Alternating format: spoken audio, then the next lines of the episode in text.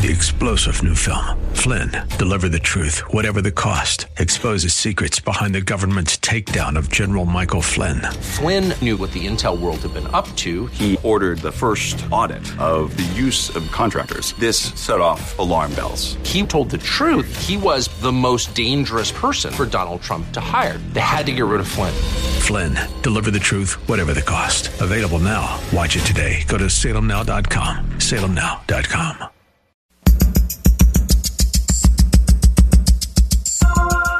Live from Northern California, it's Lifeline with Craig Roberts. He's the host of Northern California's longest running conservative talk show.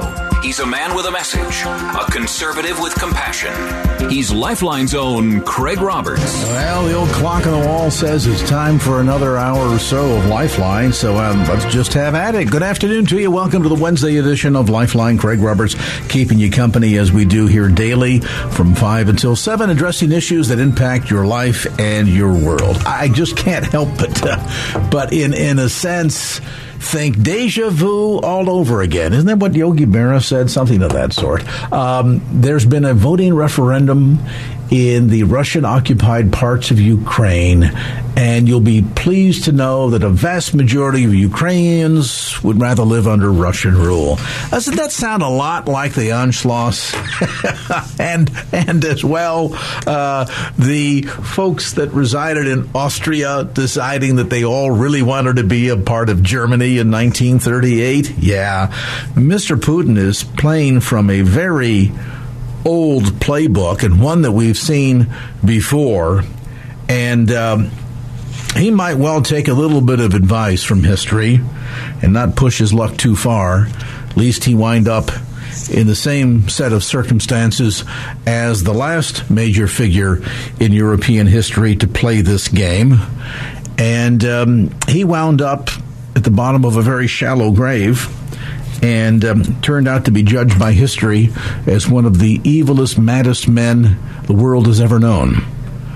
And quite frankly, Mr. Putin seems to be heading toward the exact same reputation. So, uh, this is not a show today about the Ukraine, just to say pay, pray for the people of Ukraine and pray that God will deal with Mr. Putin swiftly and severely as he deems fit. Okay, with that bit of commentary out of the way, let's get down to cases here. A lot to talk about. ERA, the Equal Rights Amendment. If you're old enough to um, have remembered the. Um, the love cycle of the 1960s and into the gas shortages of the 1970s. You probably remember the Equal Rights Amendment. Thought that had long failed, and yet apparently not. And there are a few that, speaking of forgetting history, seem to think that for some reason we're just missing a few states to sign off on this and all will be well and good and it'll be part of the United States Constitution before you know it. Of course, that is not true. It is historically horrifically inaccurate, but it also belies a deeper agenda going on in the issue of the ERA as it specifically relates to the abortion topic. Let's learn more now from the Western Regional Director of the National Right to Life Committee and host of Life Matters, heard every Saturday morning at 11 a.m. right here on KFAX. Joining me, best-selling author of the book The Evil Twins, Roe and Doe, How the Supreme Court Unleashed Medical Killing. Always a privilege and a delight to have Brian Johnston join us. And uh, Brian, you know, I'll recall on this program a number of years ago, uh, Phyllis Schlafly, God rest her soul, who used to join us frequently, um, repeatedly said, "Be careful if they start talking about wanting to get a constitutional convention going, because they will likely do everything they can to turn around and push through the Equal Rights Amendment, which is very unequal and has nothing to do with rights whatsoever. It is really a uh, code word for a pretty severe um, agenda, and it seems as if this whole topic has reared its ugly head yet once again. Tell us more. Yes, Greg. Well, thank you again. It's always a pleasure to be on with you, because I know you do understand and appreciate the Constitution. It's a great gift to America, and it's constantly being attacked. We know that, and it's constantly being misrepresented. I want to remind folks that the abortion lobby and the abortion industry does not think lying is a problem because if you're willing to kill human babies That's a lie in contrast to that. And they're doing it again. Uh, the Equal Rights Amendment, again, amending the Constitution is an incredibly difficult thing to do. It requires two thirds vote in the legislature and then three quarters of the states to ratify it it is hard to do. As you mentioned, and I think we had been in studio with Phyllis Schlafly many years ago. That's how far back we go, Greg. But Phyllis was great, and everyone who understood what was happening so excellent in knowing that if you're asking for equal rights for women, it isn't about driving or voting. That really was implicit that it was about abortion. And even then, they would say, oh, no, it's not However, later they admitted it was entirely about abortion. And even now, as it's being resurrected, that's right, it's been ruled as not having passed. They didn't get anywhere near the margin they needed. And many of the states voted on different language in different states, and those those votes were thrown out by federal courts, by Obama judges and in fact, in every court case they've attempted, they have failed. However, they are tenacious. And they also have a media that is quite sympathetic. Right now, as you pointed out, Craig, they're saying we can just affirm that it has passed. We have a president that will admit it as passed. We have a Congress that'll vote for it. And we'll just declare it having passed. And then every state will be prohibited from limiting abortion. They will again federalize it through this constitutional amendment. Even though initially when they submitted it, oh no, it's not about abortion. It's about it's about being fair to women. No, it was always about abortion. And now they're upfront about it. So this is moving forward. It's going forward in the courts, and we may even see Congress vote on this zombie. It's a zombie piece of legislation. They pulled it from the grave, and they want to force it on you. And they have a media cohort that's saying it. NBC, ABC, PBS, the Atlantic Magazine, they're saying we can do this. We can pass the ERA. you know, from a scriptural perspective, I, I, I, get all about the notion of call those things that aren't as those they are uh, as, as a step of faith. Uh, but this goes beyond the pale because, as you point out, first off, you have to have fully, what is it, 35 of the states that have to uh, agree to the language in order to qualify for um, uh, inclusion into the Constitution. That's what ratification is all about. That did not happen. And when you have differing languages across the states over the course of the years that they were working to try and get this uh, codified into the Constitution. Well, that certainly uh, is wide and ample opportunity for a court challenge. So even if you had 35 of the states coming to the table and saying, yeah, okay, we're good with this. The minute you start to scrutinize the differences in the language from state to state, say, well, wait a minute now. You all have agreed. You just haven't agreed to the same thing. So there's a problem. So clearly part of the agenda here is they are dissatisfied with the high court's decision uh, that was handed down in uh, July of this year, June of this year, and they're trying to do anything that they can to try and, and sort of, you know, worm their way underneath the door, so to speak, to, to reverse reverse it as much as uh, California. We're going to be talking about this later on tonight with Greg Burt um, from the California Family Council. That even states like California are trying to codify abortion on demand into the Constitution. Is this essentially, in in your opinion, Brian, what they're trying to do here? Kind of slip it in underneath the cover of darkness. Yes, and thankfully we have judges like Ruth Bader Ginsburg, as you know from my book. Ruth Bader Ginsburg agreed with me and with Justice Alito in that decision, Roe v. Wade, they've lied about it. It didn't give women actually the authority. A woman could ask for an abortion under Roe. All authority was in the hands of the abortionist. And as Justice Alito said in the Dobbs decision this year, well, it's the states that decide who can live and die under those state laws it's not up to an individual abortionist. This is not constitutional. Ruth Bader Ginsburg said the same thing. She was honest.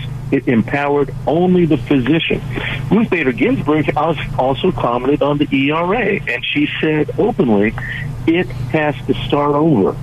On many occasions, when she was asked, we disappointed the radicals.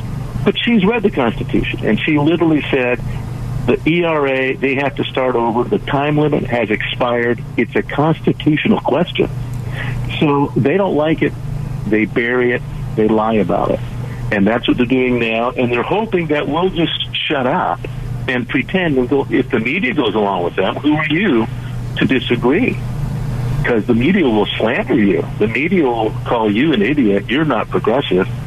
And they just want us to obey them even when they openly lie. Now, Prop 1, I'm glad you have a Greg on. They say codifying Roe v. Wade for California. No, Prop 1 goes far beyond Roe v. Wade.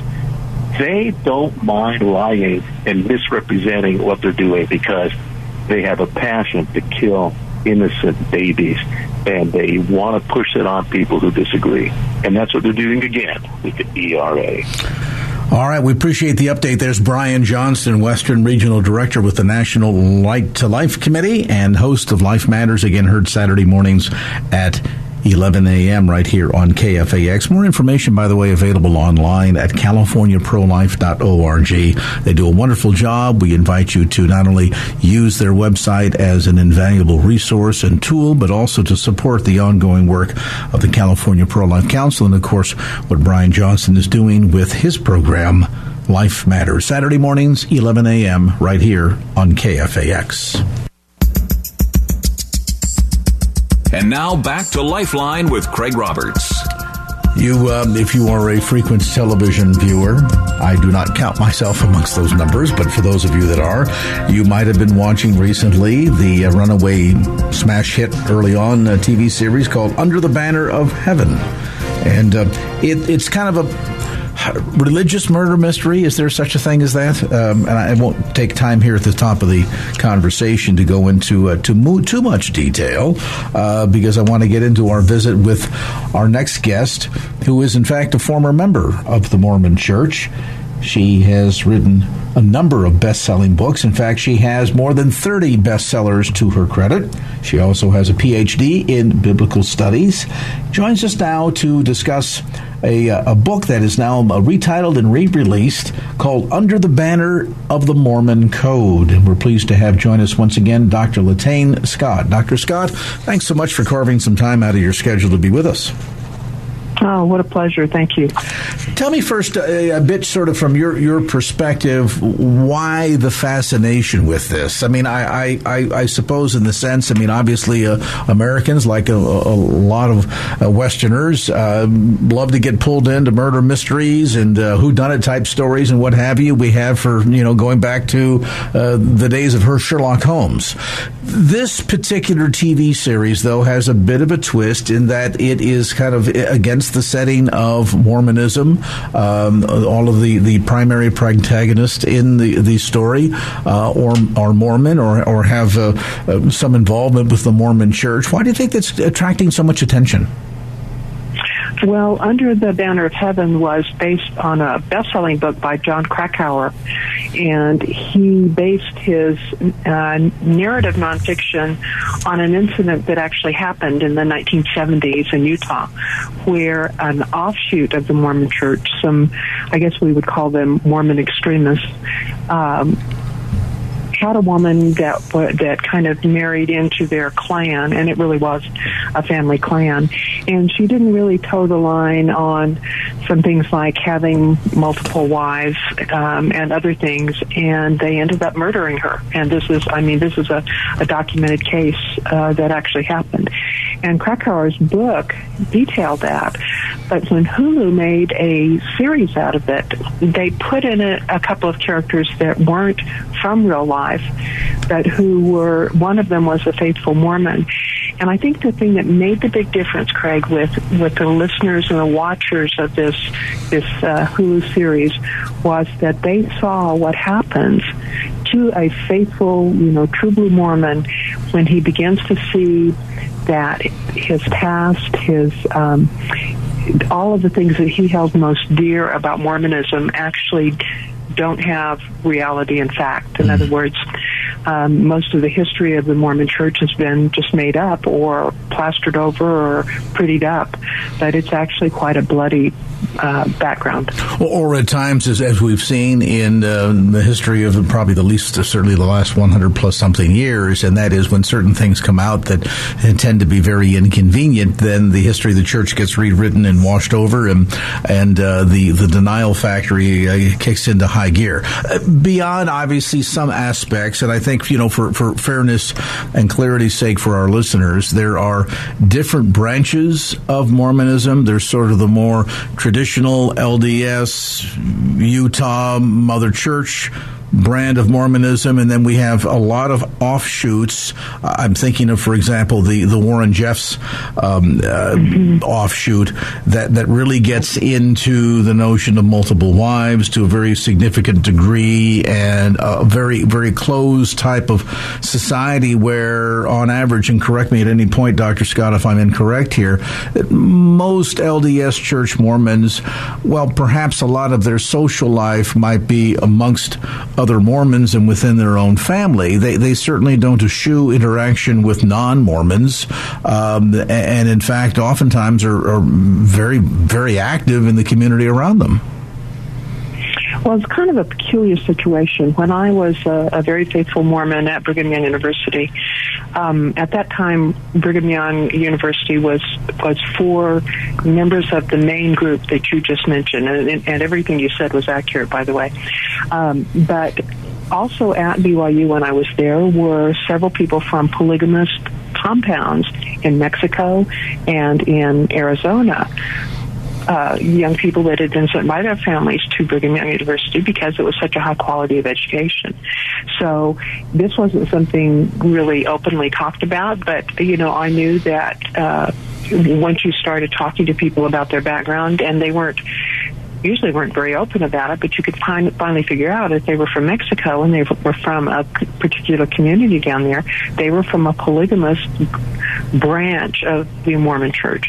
And I think at last count, Craig, um, maybe 50 or 60 distinct movements have come out of the mainstream Mormon Church. Hmm splinter groups. Now, uh, aside certainly from the polygamy, which of course tends to still, even in this day and an age, when uh, when almost seemingly anything goes, it still tends to raise eyebrows. And yet, I think there is um, a pretty significant group uh, just amongst the population that probably still positively views the, or still views the church in a, in a positive fashion, in the sense that, as I mentioned, the, the, the people of the church tend to be very involved in in civic life and, and community life, and uh, you know, well known for certainly clean living. You know, if you if you say, "Well, my neighbor, you know how he is. He doesn't smoke, drink, or go with girls that do," they'll probably say, "Oh yeah, he's a Mormon." You know, there's that there's that sense of of, of, of a high level of discipline and healthy, clean living lifestyle, and yet below the surface of sort of the presentation that all is well, the families get along, divorce never happens, it's all, uh, you know, um, coming, everything's coming up roses. There is a side of Mormonism, and again, now to be distinct, I'm not talking here about the, the, the, the cult end of the polygamy side of the extreme end of LDS, but rather sort of within the mainstream church, that there's still a side of Mormonism that is not really what it's cracked up to be you know, there's an inordinate, inordinately large percentage or large uh, factor of Mormon women who are on antidepressants and are and or consider suicide because of the expectations that are put on them to live that kind of lifestyle. And of course, if you believe, as I did, that when I got married, that I was going to have as many children as my body could reasonably bear, because there were spirits in heaven waiting to inhabit bodies, and they needed Mormon bodies, and so I was willing to do that. I didn't believe I was going to practice polygamy on earth but I did believe I would practice it in heaven when I became a goddess, and my husband's other wives were goddesses, and he was a god, and we would be populating planets. Well, you can imagine that that that kind of expectation for eternity coupled with the fact that you really do want to put the best foot face forward uh, for your faith. You want your children to be, you know, dressed nice, and you uh, you want to be the the hostess with the mostest and cook and clean and you know participate in church work and it, it's really overwhelming for women. I've spoken to many women who um, just suffered so silently not because the church was repressing them, but because of the expectations that the church and they put on them to to um, model future godhood and it's it's quite a burden to, to carry. Yeah, it would seem to me. I mean, you're you're describing a model that is very, in other terms, very works based and as we know from a biblical perspective, a, a works-based based faith uh, never never turns out well. Uh, you know, our our, our works mm-hmm. are a result of our uh, our salvation, um, or a product of our salvation, and not the other way around. And so, I would imagine it must be pretty exhausting trying to live up to that standard, and then also finding yourself in a religion that is. Um, pretty close minded. And by that I mean, and I even say it on this program hey, if I say something on the air that you think sounds like a lot of hooey, don't take my word for it. Go and check it out. Go talk to your pastor. Dive into the word and see if it doesn't agree. And if the word doesn't agree and proves me wrong, then please call me and tell me I'm an idiot and a liar that kind of questioning or sort of, uh, shall we say, uh, uh, doubting Thomas trying of one's own faith, that's not encouraged within Mormonism at all, is it? Well, not only that, Craig, what you're aiming at and what I'm aiming at is to help our Christian brothers and sisters have compassion for these people that are overwhelmed with having to earn their salvation or in, in Mormon terminology to earn their exaltation because they believe salvation is guaranteed to everybody if you're born on earth. But exaltation means where you end up in heaven. And you have to earn that. You're absolutely right. And so you and I both want um, uh, your listeners to come away with the impression that these people that seem so formidable with this great, you know, this, uh, and, and they're trying their hardest to do their best but there's there many of them are suffering because this is quite a burden that their their religious faith puts on them. And um, and you mentioned that they're being exclusive. I don't think you used that word. Um, from the point of view of a Mormon, I was very proud of that. I, I this uh, this close knit group was something I was proud of. And to be honest with you, Craig, I've been a member of the same congregation for 50 years now. Once I left Mormonism, same Christian con- congregation of people, and I love that we stick together too. So, you know, what we see as a disadvantage in, in others, we need to just make sure, as if we're going to turn the searchlight of criticism on a group that we have a um, that would, when it shines back on us, we're not doing the same thing. Um, that's why I think people often ask, "Is Mormonism a cult?" And um, I just wanted to ask you, Craig, what, what do you think about that?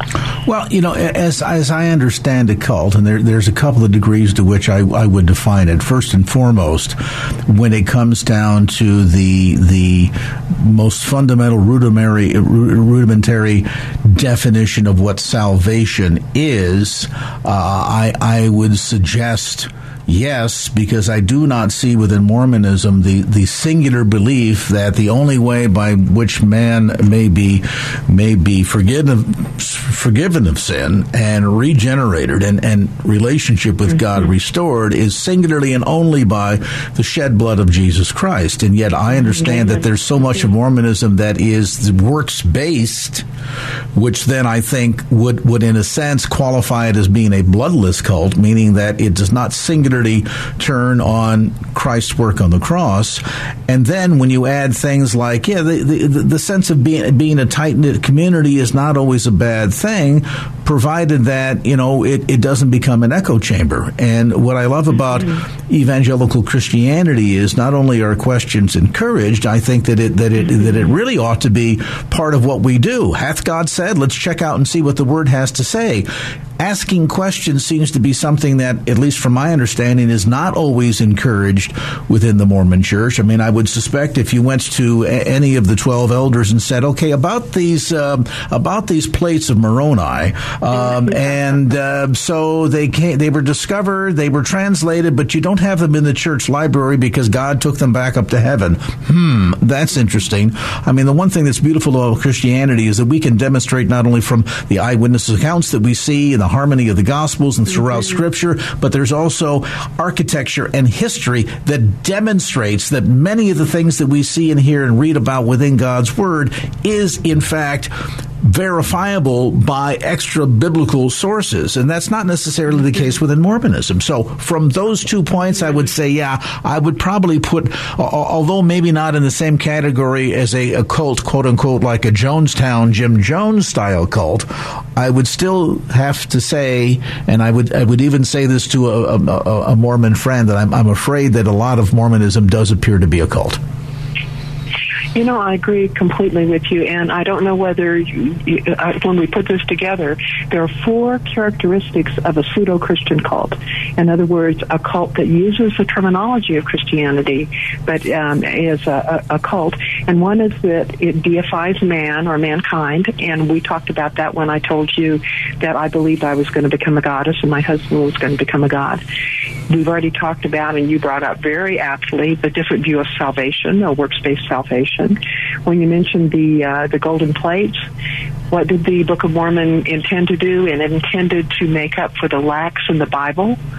So the third characteristic of a cult is that it ostracizes Scripture or replaces it or diminishes it. And the only thing we didn't talk about that's the fourth characteristic of God, and I think this is remarkable, we did this, you and I, not just discussing this ahead of time, is we did not talk about how God, the Father in um, in Mormon theology, was a former man who lived on a different planet than this and became a god.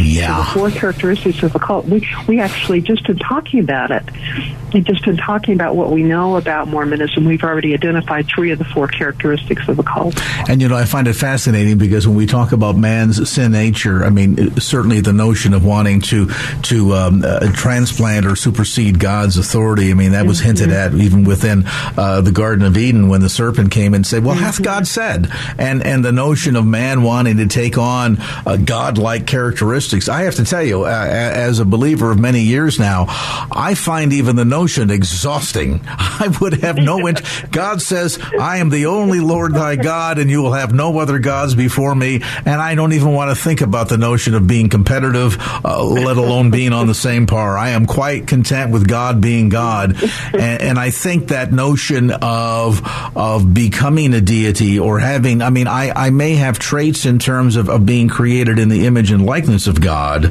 but I am not God. And when we start to do that, we find ourselves, quite frankly, taking on the characteristics of another very prominent character in Scripture, and that is Satan himself, who wished to be mm-hmm. God. That's right. And therefore, you look at that from a purely scriptural standpoint and say, you know, if Mormons insist that, you know, we, we all believe in the same God, it's just a little bit of a different approach. We've got a little bit more current revelation, you know, that it didn't end with the, the final pages being written of the the uh, the New Testament somewhere in the Middle East, uh, 2,000 or 1,500 years ago, whatever the date might be. But instead, it was just, you know, less than 150, 200 years old, written here, just right over here in Utah. Boy, you got got to look at that and say there seems to be something that's not quite computing. With me today is Dr. Latayne Scott. She has a newly released and, and retitled a book called Under the Banner of the Mormon Code. And she draws from her own life experiences to help readers understand the current day fascination with Mormonism, particularly as it's capturing some attention um, with the current television series Under the Banner of Heaven, as well as helping us understand not only what Mormon teaches, how it differs from traditional mainline fundamental five pillars of the faith style Christianity, and then ultimately, and perhaps most importantly, how we can reach our Mormon friends for Christ. We take a time out. We'll come back with more as Lifeline continues. And now back to Lifeline with Craig Roberts. I, am getting the sense that we should have booked an hour with our guest uh, in this segment of the program because there's so much to unpack here. But that'll maybe give you a good reason to go out and uh, order a copy of her newly re- released and retitled book, Under the Banner of the Mormon Code, where she draws from her own life experiences and offers insights to readers in terms of not just having a better understanding of some of the history of Mormonism, what it teaches, how it differs from mainline evangelical Christianity Christianity, but then, and of course, most importantly, uh, how we're able to share our faith and encouragement with our Mormon friends. And and toward that end, let, us talk about that. We've kind of talked about some of the, the challenges that that Mormons face in terms of you know the the, the, the sort of the requirement of, of lifestyle and good works for um, salvation. And and I would suspect then to some degree, uh, Mormons at some point in their their life experience must get a little bit tired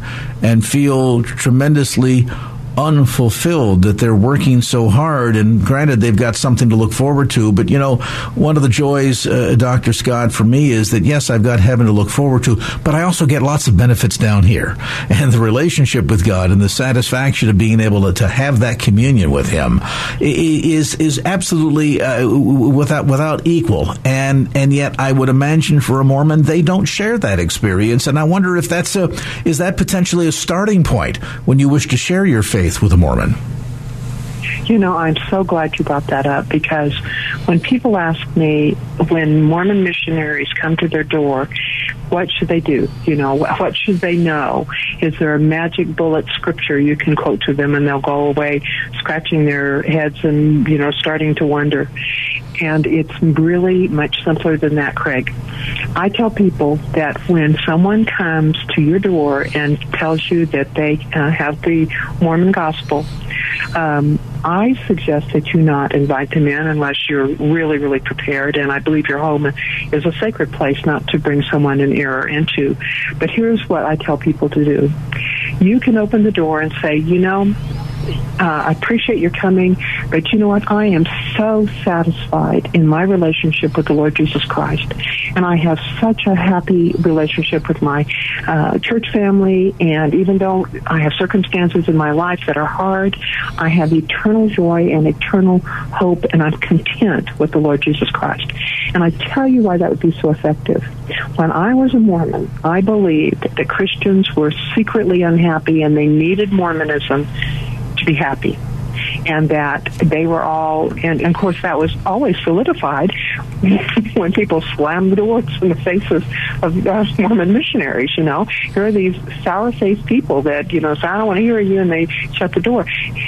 If I think if I had, when I was a Mormon, heard Christians saying, "My life with with the Lord Jesus Christ is so satisfying that I don't need what you're offering me." I tell you what, these 18, 19 year old boys that are homesick, they're away from their homes, they're stuck with each other, you know, day and night, literally. If they heard that from, let's say, every other door that they knocked on in a neighborhood of a Christian giving them a big smile and saying, you know what? I, don't, I just don't need that. I, I have so much joy in, my life, so much satisfaction in the Lord Jesus Christ. There's not anything you could give me that I don't already have. Those young men would go back and start thinking, what do they know that we don't know? Hmm. Let me ask you this: from from a Mormon perspective, um, when, when I think of God, certainly I, I, I, acknowledge and recognize that He is holy and righteous, and that uh, He's a jealous God he wants no other gods before him, that he expects me to live up to a certain standard. The same token, that same God recognizes that in my fallen sin nature, we've proven to be wholly incapable of that, and therefore the reason why he sent his son to pay the price on my behalf.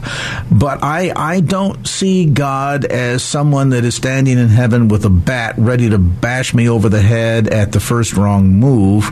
Rather, I see a God that, yes, is holy and righteous, but is also loving, long suffering, tender, compassionate, caring, always present, um, always responding, even though the answer sometimes to prayer may be no, but yet God is, is engaging and is there.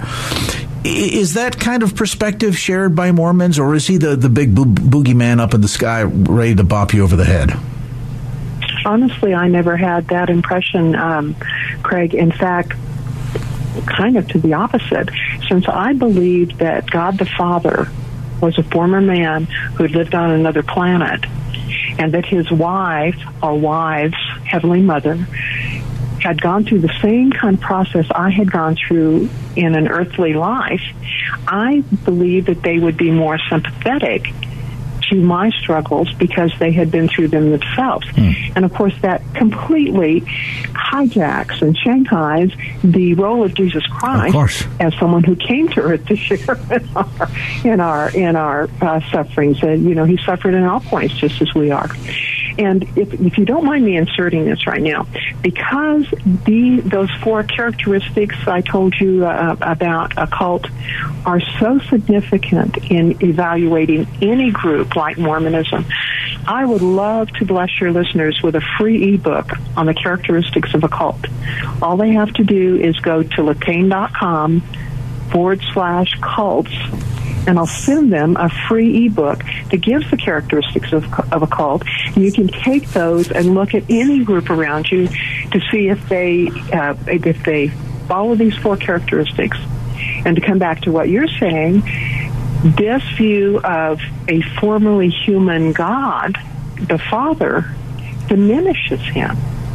See, the comfort I have now, Craig, in the true and living God of, of the uh, of the uh, of the Bible, is that He doesn't ever change. Mormons believe God is eternally progressing. That, that he's going to be wiser tomorrow than he was today, and the problem with that, of course, is that he's not as wise as he uh, he wasn't as wise yesterday as he is today. Mm. That once you realize that, it, it makes him a lesser God because he's just one of us. yeah, and I'm so delighted that the God I serve is all knowing, all seeing, all powerful, uh, omniscient, omnipresent, and is all knowing. And I don't have to worry about God learning something new tomorrow. He knows it all, and I can rely upon that in my own life. And you know, at the end, and I think this is a good point to uh, conclude our conversation on Dr. Scott. Mormonism, like like many of the cults, if you if you scrutinize it close enough, you begin to realize that there are attributes attributes that are Christianity like, that are Bible ish, but in the end are in fact a cheap imitation of the real deal. Now, how can you gain a better understanding in knowing the difference? Well, uh, Dr. Scott, very gracious in offering a free ebook called What is a Cult? And all you need to do to get your own copy is to go to latayne.com forward slash cults. And I'll spell that for you. It's L A T A Y N E, latayne.com forward slash cults. And you can get your own free copy of the ebook, What is a Cult? Dr. Scott, we're going to have to have you back on when we've got more time to spend together because there's so much on this subject matter that I believe is worthwhile talking about and so many of the lessons that are certainly specific to Mormonism, but in the broader sense can be applied across the board for any of us, no matter who you might run into as you share your faith with others, uh, gaining a better understanding of, um, of who Christ is, of course, and your own relationship with God is the first key to understanding more about the cults and sharing your faith. Information again on the web at Latayne, L-A-T-A-Y-N-E dot com. And for your free ebook called What is a Cult, simply go to latayne.com forward slash cults. Dr. Latayne Scott, thank you so much for spending some time with us. The book, Under the Banner of the Mormon Code. I'm Craig Roberts, back with more right after this. And now back to Lifeline with Craig Roberts. We talked a bit earlier about um, some wayward attempts to try and quote unquote um, fin- finish the uh, the justification for the so-called Equal Rights Amendment, which is dead in the water, and the, the, the notion that there's only a couple of states that have missed ratification and it's a done deal. I mean, at the end of the day, as we discussed, it's just quite frankly an attempt to try and codify abortion into the Constitution, and it's not going to work because it's it's a badly flawed legal ploy. But I tell you what may potentially work that is equally as frightening. If the liberals in, in the country are trying to, in a, you know, do a sleight of hand to quote unquote ratify the Equal Rights Amendment to essentially protect abortion rights across America, um, I tell you what could happen, and that is an attempt that will be at a ballot box near you coming this November to pass Proposition 1, which would have just the, the, the opposite effect, which would codify uh, abortion on demand into the state constitution in such a fashion that we're a future legislature to have a moment of truth experience and decide, you know what, this abortion on demand free for all that California has become is wrong, it's immoral, it's unethical, it's outrageously expensive. We want to make laws, change laws that would protect the unborn. Guess what? The passage of Proposition 1 would make it illegal because it would place into the, the California Constitution abortion on demand. Frightening. Let's find out how this thing even made it qualification to the ballot as we're joined by Greg Burt, Director of Capital Engagement for the California Family Council. And I, I guess at a level, Greg, I shouldn't be surprised, and yet when things like this happen, it, it, it nevertheless still horrifies me. No, I hear you. Um, and this particular proposition wasn't put in put on by you know signature gatherers collecting you know voter signatures. This is put on the ballot uh, by the legislature, um, who overwhelmingly voted to put abortion right up to the moment of birth into our state constitution. Uh, but if you look at the polls, um, Californians do not like late term abortion. Um, even though you know they would call themselves majority, would say that they're pro-choice and they want to protect the the right for women to have uh, an abortion. Only twenty percent um, in a recent poll said that they believe abortion should be legal right up to the moment of birth. That means the rest want some type of limitation, and if so, then they should vote against Prop One. Absolutely. And and give us a little bit, if you would, a glimpse into the language of Prop 1 and what it's attempting to do or what it will do.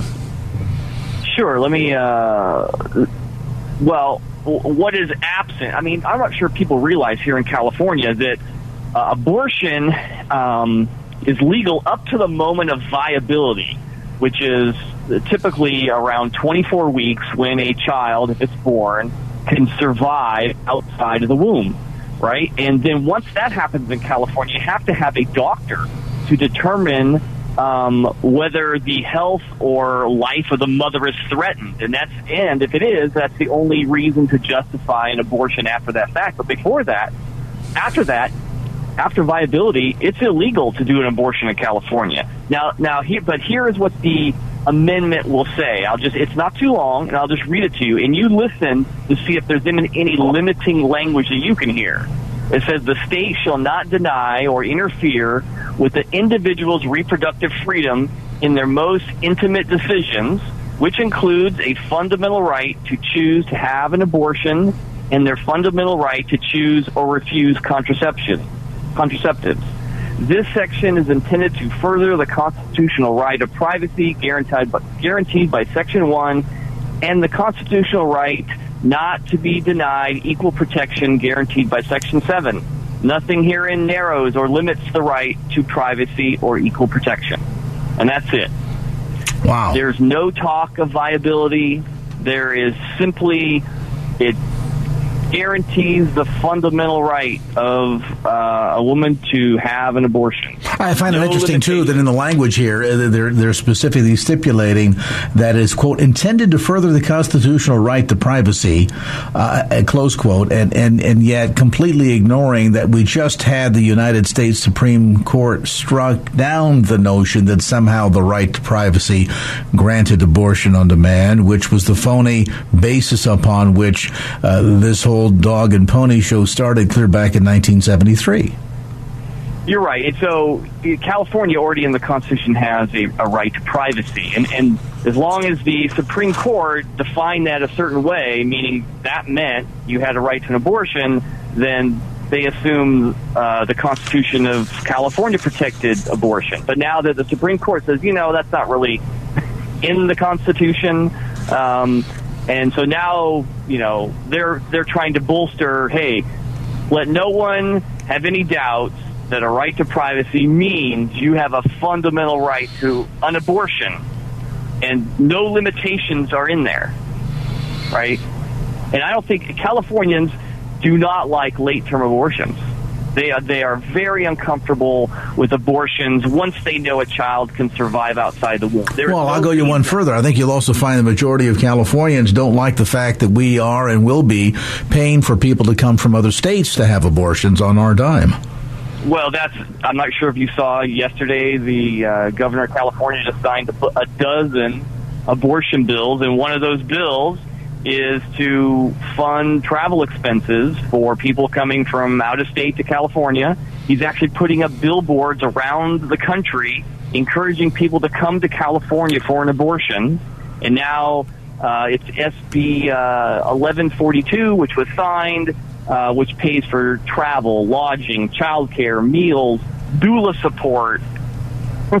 you know, all for people outside the state right? So our tax, so we're going to be, and he he set aside in the budget two hundred million dollars uh, for abortions um, in the budget for next year. So uh, yes, taxpayer dollars will be funding this. And you got to believe that's just going to be a start. It's only going to get worse from there. And, you know, I, I, don't know if there was somewhat of a miscalculation in the sense that we have long had the mantra, well, this shouldn't be a federal issue. This should be decided by the states. Well, guess what? We got our wish, and it's good news for states that have a modicum of restraint about them. But you're in a state like California that has zero restraint. Uh, guess what? I guess we've got uh, two options, either, three options. Either um, down hard on our tongue and deal with it. Vote with our feet, meaning pack up and leave the state of California, or this is my preference, uh, make some changes and make some swift changes in Sacramento. We've got to stop voting for the same people over and over and over again because it's the only name we recognize. And more people of faith need to get involved in the body of politic. And you say, I don't want to be governor. Okay, you don't have to be governor. Run to, for school board, run for city council, but run, get involved, and let's make a difference so that we can pass laws in the state that are more reflective of the state and not just a hand, handful minority that has these extremist ideas that they wish to embrace. Uh, uh urging, uh, even as we're here uh, sitting, uh, you know, m- barely two months away from the general election or the midterm election, rather, here in the fall, uh, want to encourage you, make a note of it. It's easy. Proposition 1, vote no. No vote on Proposition 1. More information on the web, californiafamily.org. That's californiafamily.org. Our thanks to Greg Burt, Director of Capital Engagement for the California Family Council Council for that update. Three star general Michael J. Flynn, head of the Pentagon Intelligence Agency, knew all the government's dirty secrets. He was one of the most respected generals in the military. Flynn knew what the intel world had been up to, he understood its funding. He ordered the first audit of the use of contractors. This set off alarm bells. The explosive new documentary, Flynn, Deliver the Truth, Whatever the Cost, and covers the facts behind this scandal. Flynn told the truth. He was the most dangerous person for Donald Trump to hire. I find out the worst enemy that I'm going to face in my life is right here in America. They took my assessment and they wanted me to change it. And I was like, I'm not changing it. They had to get rid of Flynn with in depth interviews, archival footage, and never before seen personal records of the man behind the headlines. I just felt like I was drowning. Flynn, deliver the truth, whatever the cost. Available now. Watch it today. Go to salemnow.com. Salemnow.com.